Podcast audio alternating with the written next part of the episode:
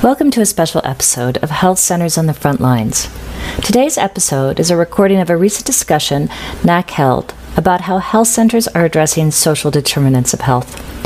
The pandemic has exacerbated health disparities.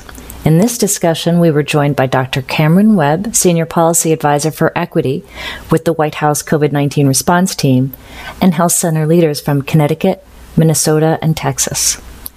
As Dr. Webb said in his remarks, we've seen disproportionality in who has had access to COVID testing, rates of hospitalization, rates of long COVID.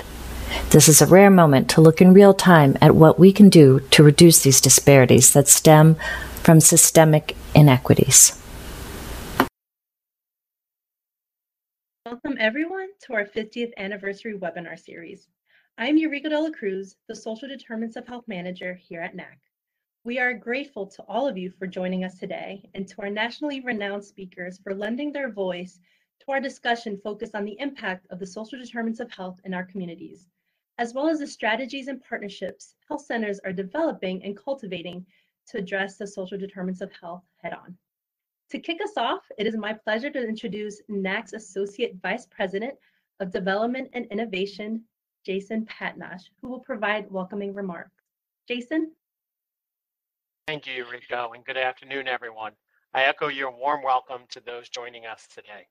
Social determinants of health are vital drivers of the work we do here at NAC, and we recognize the impact that system, systemic inequities have on communities' health, including the access to the most basic of human needs. From our policy and advocacy work to our research, evaluation, technical assistance, and COVID 19 response efforts, NAC's core mission is to support all community health centers and to promote the efficient, high quality, comprehensive healthcare that is accessible, culturally and linguistically competent, community directed, and patient centered for all. We saw this commitment to health centers once again today with an additional $1 billion in support for community health centers from the administration. We know the goals cannot be accomplished alone. The recent pandemic has proven that. Today, as we continue to celebrate NAC's 50th anniversary, you will hear from innovative government and health center leadership working to improve many of the social risks our country is facing. And they will share examples of the approaches they are using to do so. NAC is grateful for the hard work of community health centers and the social service agencies like those represented today. The health of our communities begins not only in the home, but in the businesses, organizations, policies, schools, faith based institutions, and spaces around them. It takes individuals like you to dismantle the core structural barriers in place when creating an equitable healthcare landscape. And we appreciate your continued efforts to lift the voices of our most vulnerable communities. Thank you again for joining us today and for all that you do to support your communities. Eureka, back to you. Great. Thank you so much, Jason. I now have the pleasure of introducing my NAC colleague, Nalani Tarrant, Deputy Director of Research Projects. She will highlight our national efforts to collect the data needed to better understand the social determinants of health across communities and using the data to address social needs. Nalani, over to you now. Thanks, Eureka. And as mentioned, um, hi everyone, my name is Nalani Tarrant. I am the Deputy Director of Research Projects at NAC. Next slide. And today I want to start off by explaining why social determinants of health are important. Social determinants of health are conditions that impact our health and well-being. They are the circumstances in which we are born, grow, live, work, and age. And while we know that health is impacted by so many things, as a driver of health inequities, social determinants of health have shown a greater impact on population health and individual well-being than factors such as biology and medical care. What I want to emphasize here is how the literature continues to show that 20% of health outcomes can be attributed to clinical care while the remaining 70 80% have been attributed to social, economic, and environmental factors referred to as social determinants of health. And as members of the public health sphere, it's our job to think outside the box and reshape the model to think about access to care and personal behavior within the context of an individual's community and social economic position. Next slide. Health centers and others are increasing their use of social risk screening tools such as PRAPARE to better understand, document, and address the root causes of not just poor health, but of inequities. As health centers are increasingly committed to standardized social risk uh, screening, data can maximize the impact towards building system capacity for health equity and accelerate alignment strategies. This slide illustrates that data can be used to guide local partnerships and accelerate alignment, focusing on better care delivery and planning from the patient all the way to system and policy levels. Next slide. I mentioned PRAPARE in the previous slide, and it stands for the Protocol for Responding to and Assessing Patients' Assets, Risks, and Experiences. It is a national standardized patient risk assessment tool designed to engage patients in assessing and addressing social determinants of health. There are 16 core measures part of PRAPARE, and the core measures you see outlined in the red box are also part of UDS. By collecting the core data set, allows a health center or organization to better understand how to best serve their patient population. PRAPARE also has several other optional measures that look at incarceration history, domestic violence, safety, and refugee status. Next slide. So PRAPARE is the most widely used social risk screening tool among community health centers. Here's a snapshot of the national PRAPARE use from 2019. Next slide. And we continue to see the interest in PRAPARE grow, mainly because PRAPARE is actionable, it's standardized and widely used, it's evidence-based and stakeholder driven, it's designed to accelerate systemic change, and lastly, but most important, PRAPARE is patient-centered. It's meant to facilitate conversations and build relationships with patients. Next slide. The COVID pandemic has illustrated how public health crises dramatically magnifies existing health disparities due to the influence of social determinants of health including but not limited to the risk of getting COVID 19, mortality and morbidity, access to care, impact of the economic downturn, discrimination and bias, and vaccination access and hesitancy. Next slide. So the PRAPARE team at NAC and AAPCHO disseminated two surveys, one in the summer of 2020 and another in spring of 2021, to better understand what was happening in the field with health centers throughout the pandemic, and several themes emerged. Under COVID, many health centers began experiencing greater coordination and communication with social service partners in the community, but the capacity for social services within the community was mixed. Some expanded for immediate needs, especially with food, but there were also reports of insufficient supply, specifically with housing and transportation. I would also like to note that internet was commonly reported as a limited material for patients, and this was seen in all areas, not just in rural communities. Next slide. Furthermore, we noted that nearly 30% of our participants reported using PRAPARE tool to inform racial and structural inequalities. Here we have three quotes that we pulled from our survey, sharing how health centers are using PRAPARE to address racial and structural inequalities. Next slide. You can learn more about the survey findings through, the, through this brief located on our website. This brief captures how health centers, social service agencies, and others are aligning and supporting ongoing social determinants of health efforts, informing methods and policies to address health equity, and planning for future in the wake of COVID-19 pandemic. Next slide. Another resource that folks might be of interest is the Person-Centered Language Resource Guide that was developed by the NAC PRAPARE team in collaboration with AAPCHO. Being intentional and thoughtful in our word choice is especially important and timely as we collectively look to advance health equity, and language plays a critical role in doing so. This guide is to assist in using inclusive and person-centric language. Next slide.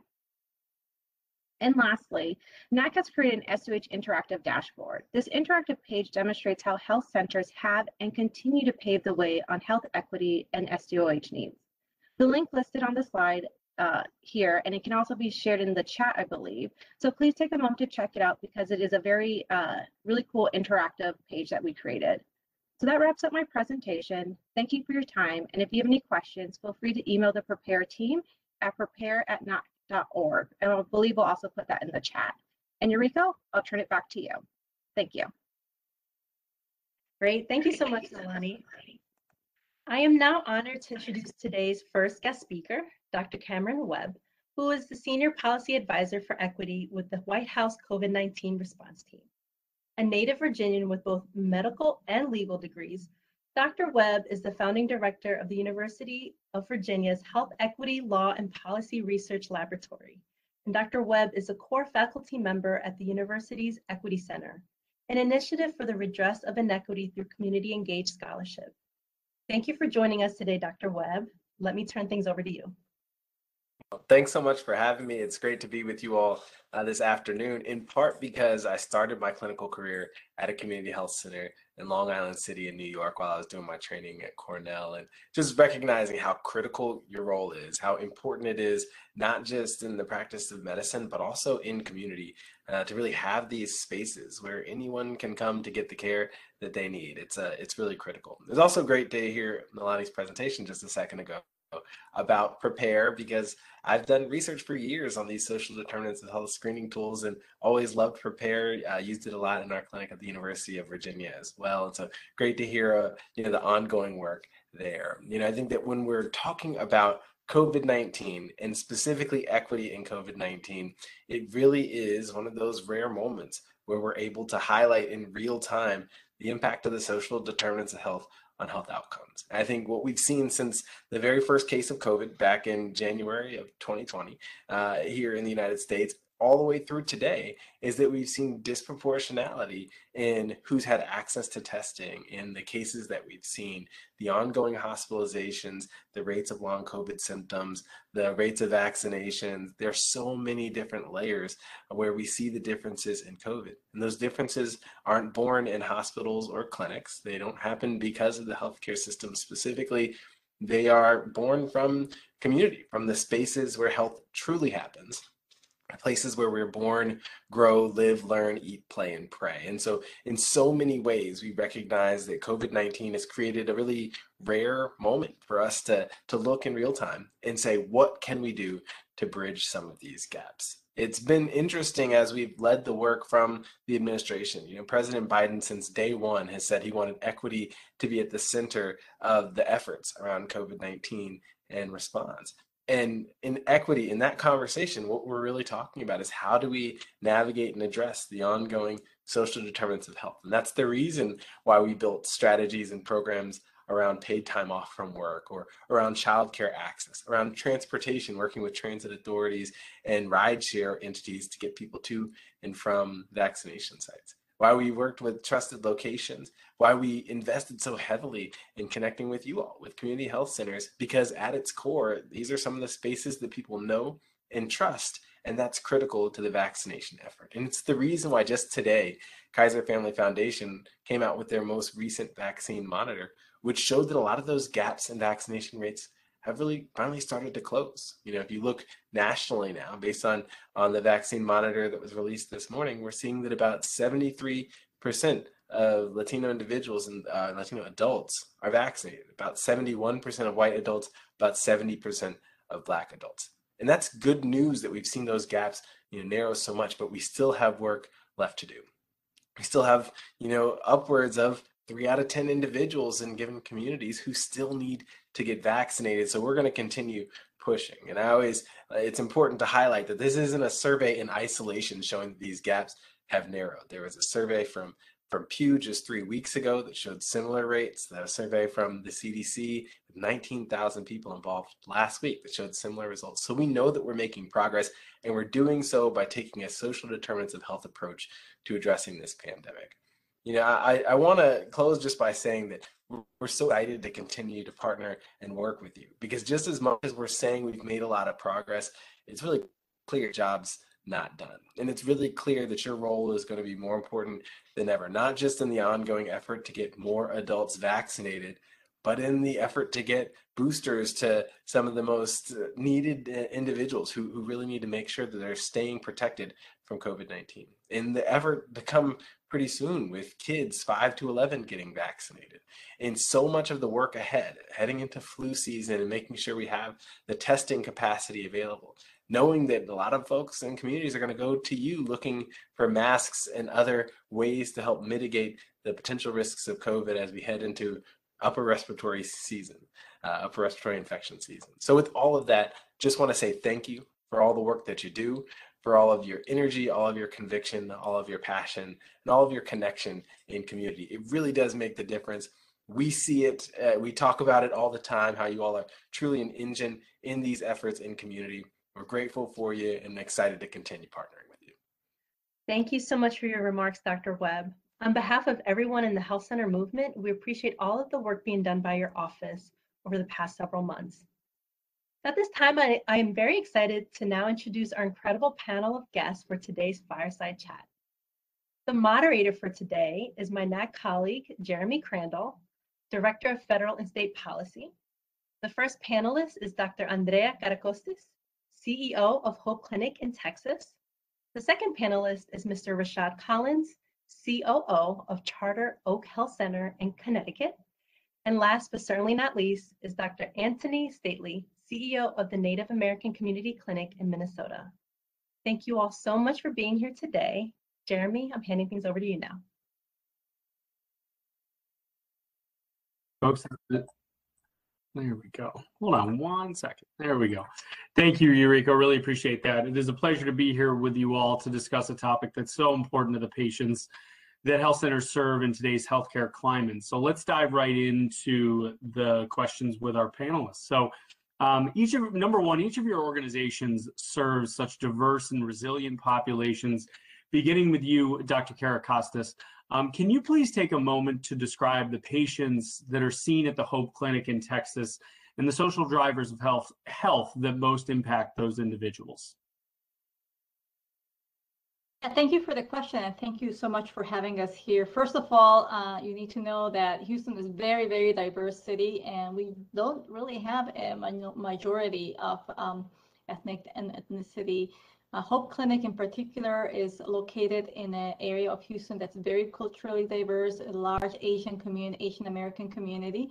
And so our population is incredibly uh, reflects that diversity. We have a um, about 40% of our patients are Asian and another 35% uh, are Hispanic. And the rest, we have Arabic uh, patients, Middle Eastern patients. We have patients from Africa, North Africa, from Morocco and Egypt, and also from South Africa, from um, Somalia and Sudan. And really, Houston has been for the longest time a really uh, welcoming city for refugees and uh, new immigrants.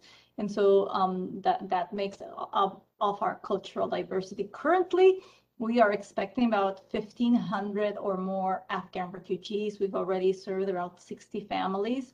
And every single ethnicity has its very unique uh, so, uh, social determinants and health disparities that you really need to be acutely aware when you are working with this population. And so over the years, Hope Clinic has developed um, skills in treating and managing and addressing hepatitis B in the Asian American community, where we have a 12% incidence rate in our community. And uh, uh, um, as well as right now with the uh, with the new parolees and refugees coming from Afghanistan, an incredibly almost 30% incidence rate in tuberculosis and tuberculosis care. So um, we have become fluent in in diversity and understanding uh, different cultures. Thank you. Great, thank you, Doctor. Next, want to go to uh, Rashad Collins with the Charter Oak Health Center. Uh, Mr. Collins, would you like to weigh in on that question about the patients that you all see and the social drivers of health? Yes, thank you, Jeremy. Good afternoon, everyone. Thank you for thank you to NAC for uh, having me as well as Charter Oak Health Center represented today. Uh, Charter Oak, we serve. Uh, we're located in the south end of Hartford. Uh, about 69% of our uh, patient population is, identifies as Hispanic or Latino. Um, we in 2020 we saw over 19,700 uh, patients. Um, given the the area of the city that we're located in, uh, we see a diverse mix of uh, Black, Latino, um, and Black African American, Latino, uh, and um, uh, other um, ethnicities as well. Um, you know, given um, some of the challenges that our patients face, uh, language barriers, transportation issues, environmental issues, of course, also restrictions when it comes to um, access to affordable housing, as well as, of course, uh, quality healthcare services, which Charter Oak continues to provide in that regard. Uh, certainly during the pandemic, uh, we saw this exacerbated by um, a lot of the barriers, systemic barriers as such, that um, have been um, in place for a, a, very long period of time that really impact uh, the ability for um, our patient population, but as well as our community uh, to access uh, what they need. Uh, and certainly we spent a lot of our time and energy and continue to as the pandemic continues in uh, addressing some of these areas and uh, ensuring that uh, everyone in our community has access to quality health services, but also we continue to be a connector for other services that are also in the community. Um, lastly, I'll close by just saying that um, given the amount of services that we provide and the, the unique um, um, areas that we provide those services in very unique, non-traditional ways, which I'll talk about a little bit later, um, it really gave us an opportunity to bring services more closely directed where people are, uh, which presented less challenges for them to receive the services they need. Thank you. Great. Thanks, Mr. Collins. And then finally, Dr. Stately, and I will say I have no favorites among the panelists, but I have personally visited his health center a number of times in a previous position, and uh, you all do amazing work there. But again, I'm not picking favorites. But Dr. Stately, um, would you like to weigh in on this first question? Uh, you're on mute. There you go. Um, thank you, Jeremy Miigwech, for those uh, words. I appreciate it. Um, I appreciate the uh, shout out. Um, the Native American Community Clinic has been around for about 20 years, close to 20 years. We're on the, we are situated on the American Indian Cultural Corridor in South Minneapolis. South Minneapolis is home to um, uh, the largest and most densest population of urban Indian, uh, urban residing American Indians in the United States.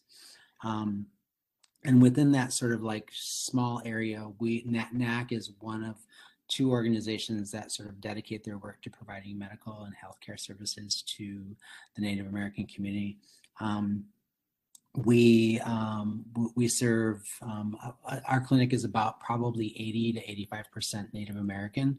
Um, we have an integrated um, care model, so we have uh, full complement, uh, full service uh, medical services, primary care, all the way up to ambulatory care.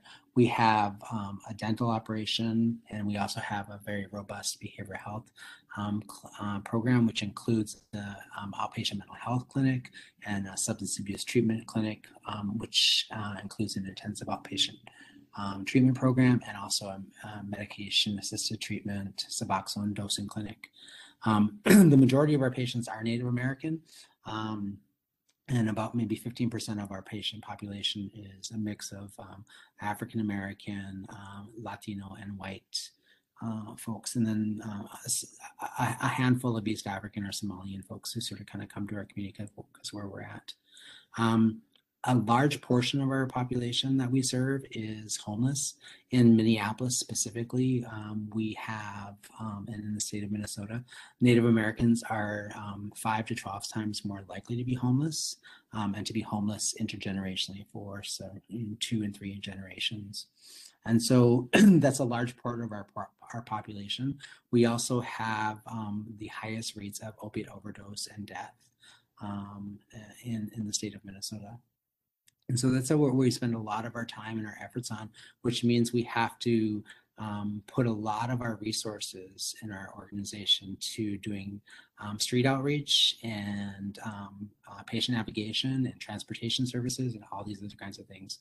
And within the um, uh, the scope of the pandemic over the last 18 months, that work has gotten much more harder. The, the amount of work we've had to put into accessing patients and providing care to them and making sure that they have um, access to the vaccine, access to testing, as well as infectious disease um, screening and the and, and, the like has been phenomenal. Like we, that's where most of our resources go.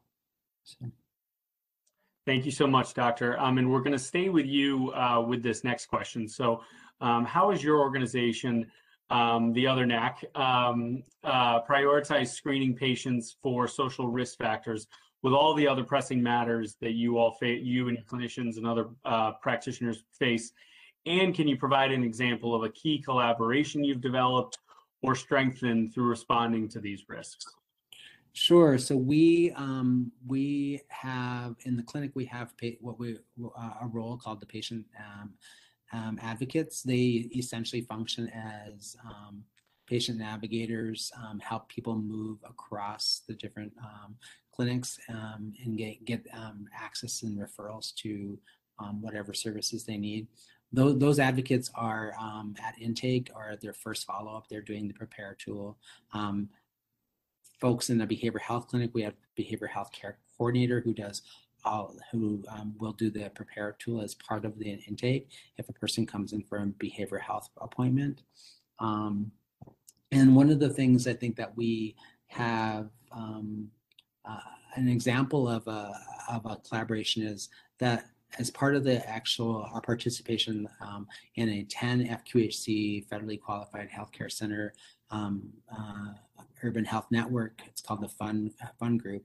Um, we have um, been able to get some CHW time, some community health worker time from that um, from a grant that um, the FUHN Network got um, for us to be able to have somebody come in and provide some community health worker um, uh, services to our to our uh, uh, folks. That community health worker oftentimes will join our um, community outreach team and go to encampments and go to um, other um, organizations, sister organizations, to provide access um, and increase access to uh, patients, um, linking them back to NAC. So it's been a really good partnership and something we want to build on. We're actually trying to right now write a grant to to improve more, um, increase more CHW time in the clinic, so that that's something that we can provide um, more often to our community. Great, thank you, Dr. Stately. Uh, Mr. Collins, we're going to go to you with our next question.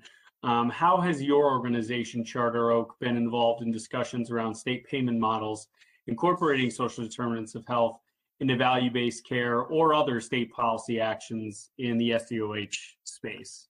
Thank you. So, uh, so Charter Oak, we we uh, started participating in Connecticut's value-based care initiative, uh, and it's called the Patient Centered Medical Home Plus program. Uh, we began in uh, participating in 2016, uh, and PCMH Plus is a care delivery um, reform initiative that primary care practices that have achieved primary uh, patient-centered medical home status uh, to implement uh, additional tools specifically focused around care coordination. Um, the PCMH Plus program uh, provides better service and care experiences for um, individuals.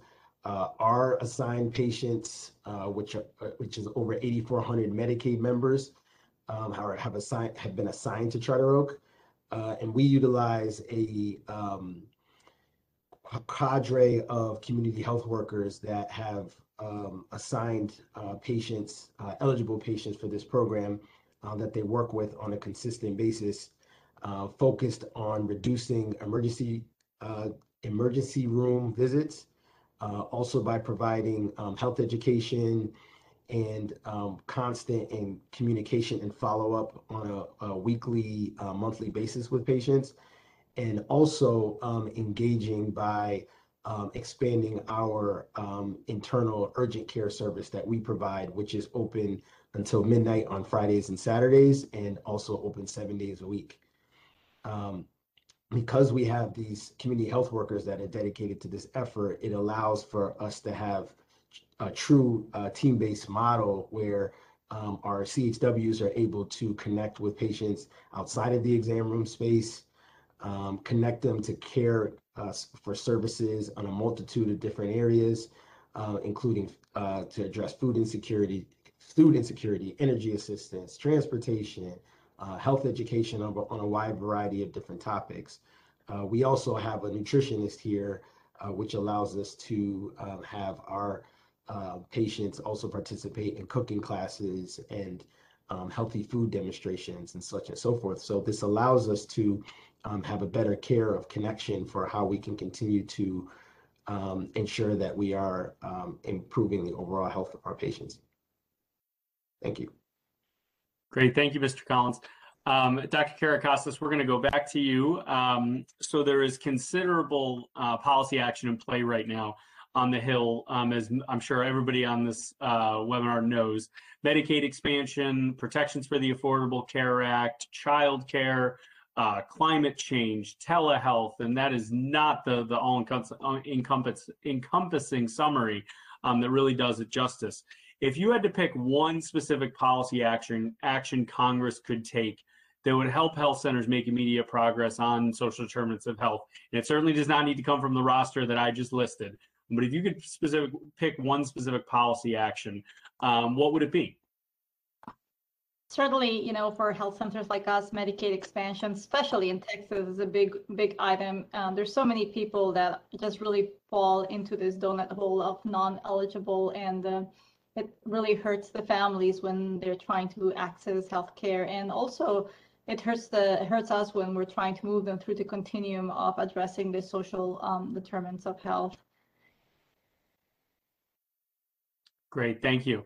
Um, so we only have one more question. I, I do, um, you know, if either of our panelists, um, you know, want to weigh in on that question or this last one as I, um, as I ask it, I encourage you to do so. So I'll, I'll ask the final, or go ahead, Dr. Stately, did you want to? I was going to say that I certainly agree that Medicaid expansion is really an important thing for lots of, uh, I mean, I, I think it is important for the entire country, quite frankly. Um, we've seen, um, a- as a result of the ACA and the Medicaid expansion, we have been able to see significant improvements in access to healthcare services because um, people who originally are for historically could not have um, healthcare coverage, they were able to have healthcare coverage. And then we saw a significant uptick in the utilization of services. That's certainly true of Minnesota. Before um, Medicaid expansion, um, about 60 to 65% of Native Americans in the state of Minnesota went without um, healthcare coverage on, a, on, on an annual basis. Um, since Medicaid expansion, um, that um, that number has significantly um, that gap has significantly closed. We're up to about 80 to 85 percent um, of uh, coverage for Native Native Americans in the state of Minnesota, which is an amazing thing.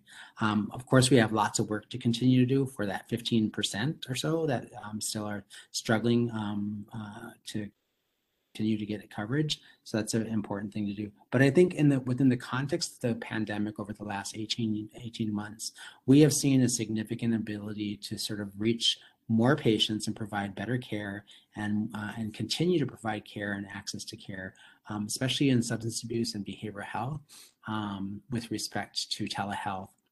Um, and having that and, and and you know we're in the middle of an urban area and you would think that like i think the assumption that a lot of people have is that you know in the middle of an urban area you'd be able to have access to internet you'd be able access to all kinds of things because of uh, of the number of services that are around. But our community had really struggled with access um, early on.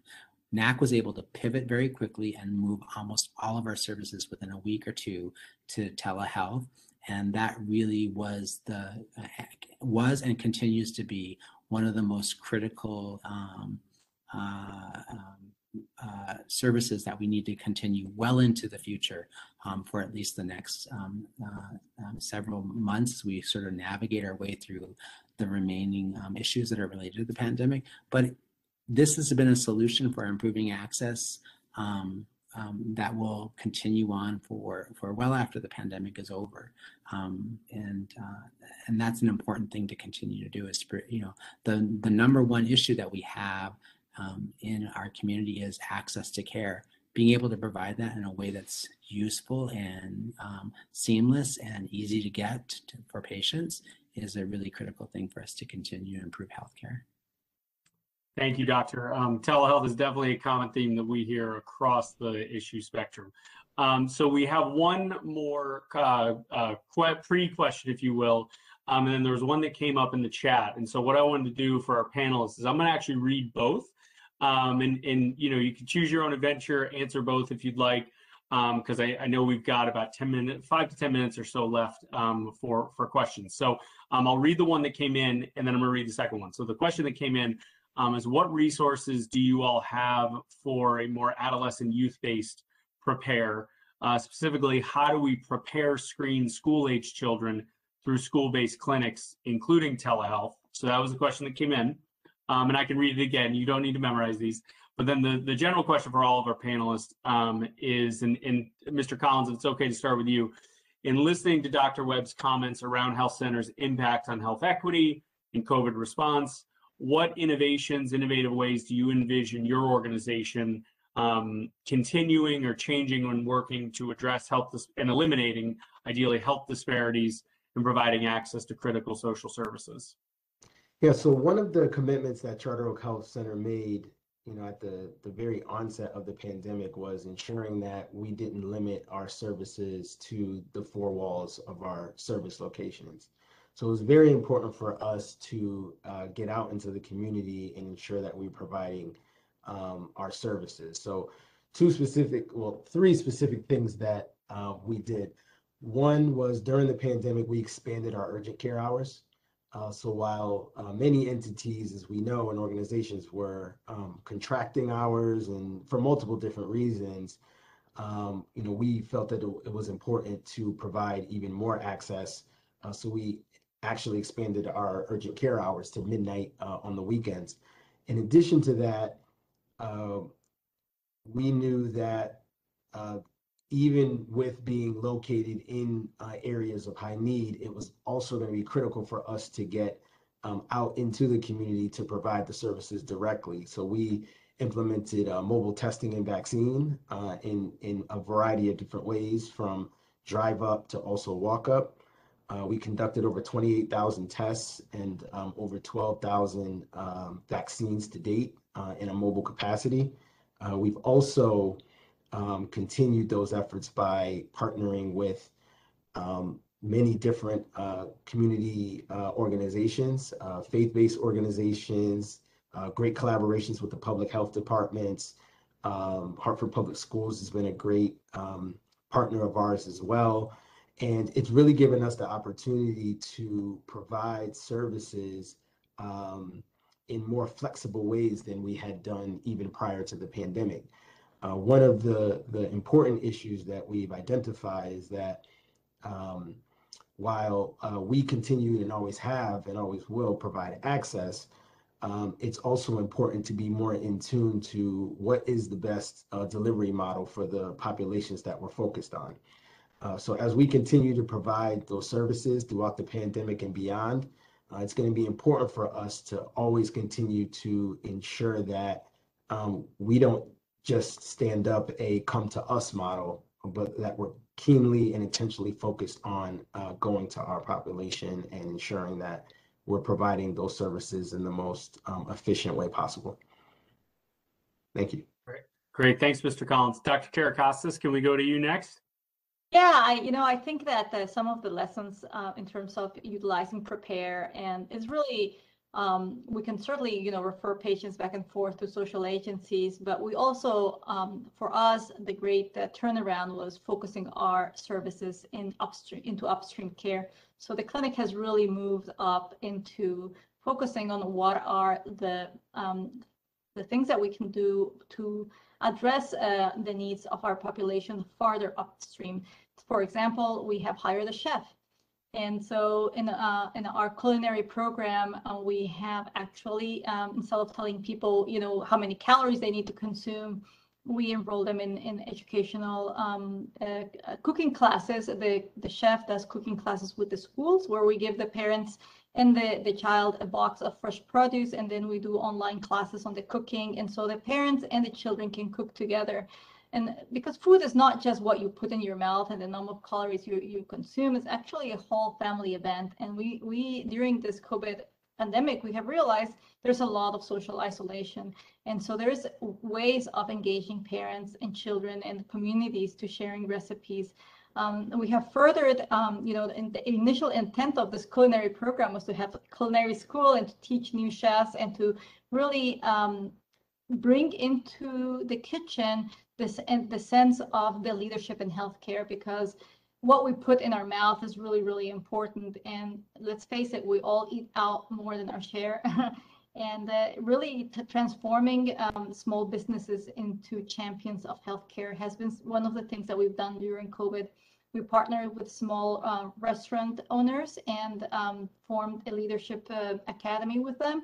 We teach them not only how to cook, how to transform their current menus into healthier options, um, how to replace sugars, how to replace starches, and then um, we bring marketing campaign, um, e-commerce experts and other leaderships to really help them succeed because we need people who are economically healthy in our community to be also emotion, physically and emotionally healthy too for their families. Um, and so that that we've really gone out of our shell to work actively with um, our partners outside our clinic walls uh, with different different projects also in our maternity project uh, working with partners in the community to help a woman understand um, what is going on with their bodies before they're pregnant while they're pregnant and after they're pregnant. And uh, I'll, I'll shut up with that. No that was great. Thank you. Um, and Dr. Stately um, last but not least. Yeah, I was thinking about a couple of really clear um, examples we have of what we've uh, of how we've worked in this area to sort of like address um, issues like Dr. Costas said upstream.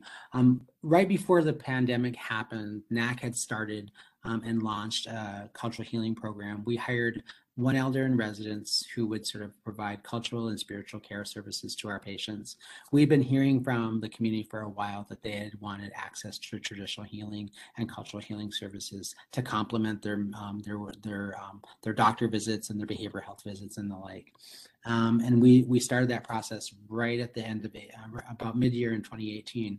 And who knew that um, a year later, a year and a half later, when the pandemic happened, that that that having that opportunity to be able to have cultural and spiritual care within the clinic um, would be really a critical um, thing to have in place by the time the pandemic started.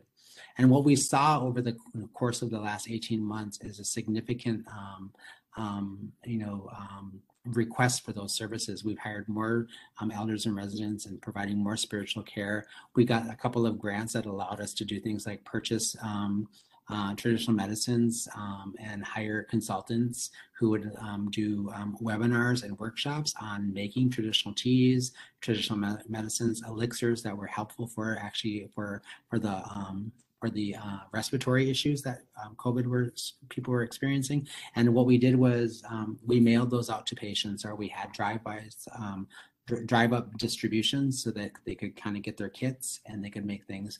We expanded that to other things, like we were um, we ex- and we included things like um, traditional moccasin making. Um, uh, uh, um, ribbon skirts and um, uh, ribbon shirts, all these other things that would allow them to participate in ceremony and also dancing and powwows and things like that once we had the opportunity to get back in, and engage in social activities. Another thing that was really critical for us to do is, um, you know, people were not coming in for testing. And one of the things that we had to do is we had to pivot and partner with large health systems and small health systems and other community partners to sort of bring testing to those locations where people lived. And so we um, we worked with like um, St. Paul Indians into Action. We also worked with um, Interfaith Council, worked with a number of other organizations to bring testing testing centers to people in the neighborhoods where they live, so that they could access testing and e- easily. Um, and we did um, similarly when the vaccines were available. We we brought vaccines to encampments, and we also brought vaccines to um, community organizations near where the people live throughout Minneapolis and St. Paul. Thank you, Doctor. Um, this has been an excellent panel. Um, thank you so much to our panelists. Um, this work is both extremely hard and extremely important, and doing it in the middle of a global once in a century pandemic certainly doesn't make the job any easier for you and your amazing teams. Um, so personally, just thank you for all the amazing work you're doing. Um, and it, it, was an honor to, to be on this panel with you all, um, or, or to moderate. You all did the did the talking. Um, Yuriko, let me turn it back to you to bring us home and close things out. Great, thank you so much, Jeremy. And uh, we are just sincerely grateful to Dr. Webb, Dr. Caracostis, Mr. Collins and Dr. Stately for taking time out of their busy schedules to have this timely and thoughtful discussion. Um, health centers have always understood the need to address the social determinants of health way before they were even labeled as such. And we are well positioned to continue leading the, this critical component of healthcare delivery. We hope today's firefight, a fireside chat sparks some new ideas for you and your health centers to address the social determinants of health. As you know, NACHC is celebrating its 50th anniversary this year, and these monthly fireside chats offer an opportunity to highlight the impact community health centers are making every day across America, especially during the COVID 19 pandemic. NACHC is honored to represent the voices of nearly 30 million patients, 14,000 nonprofit community health center sites, over 250,000 staff, and 12,000 community and consumer board members. You can visit our website, look for the scrolling homepage and click on the 50th anniversary section to hear all of the past webinars. So thank you for attending today's session and we invite you to join us next month on Tuesday, October 26th at 2 p.m. Eastern. We will be honoring America's veterans and welcoming guest speaker Dr. Cameron Matthews, Chief Medical Officer of our Veteran Health Veterans Health Administration. Enjoy the rest of your day and please take care of yourself and each other.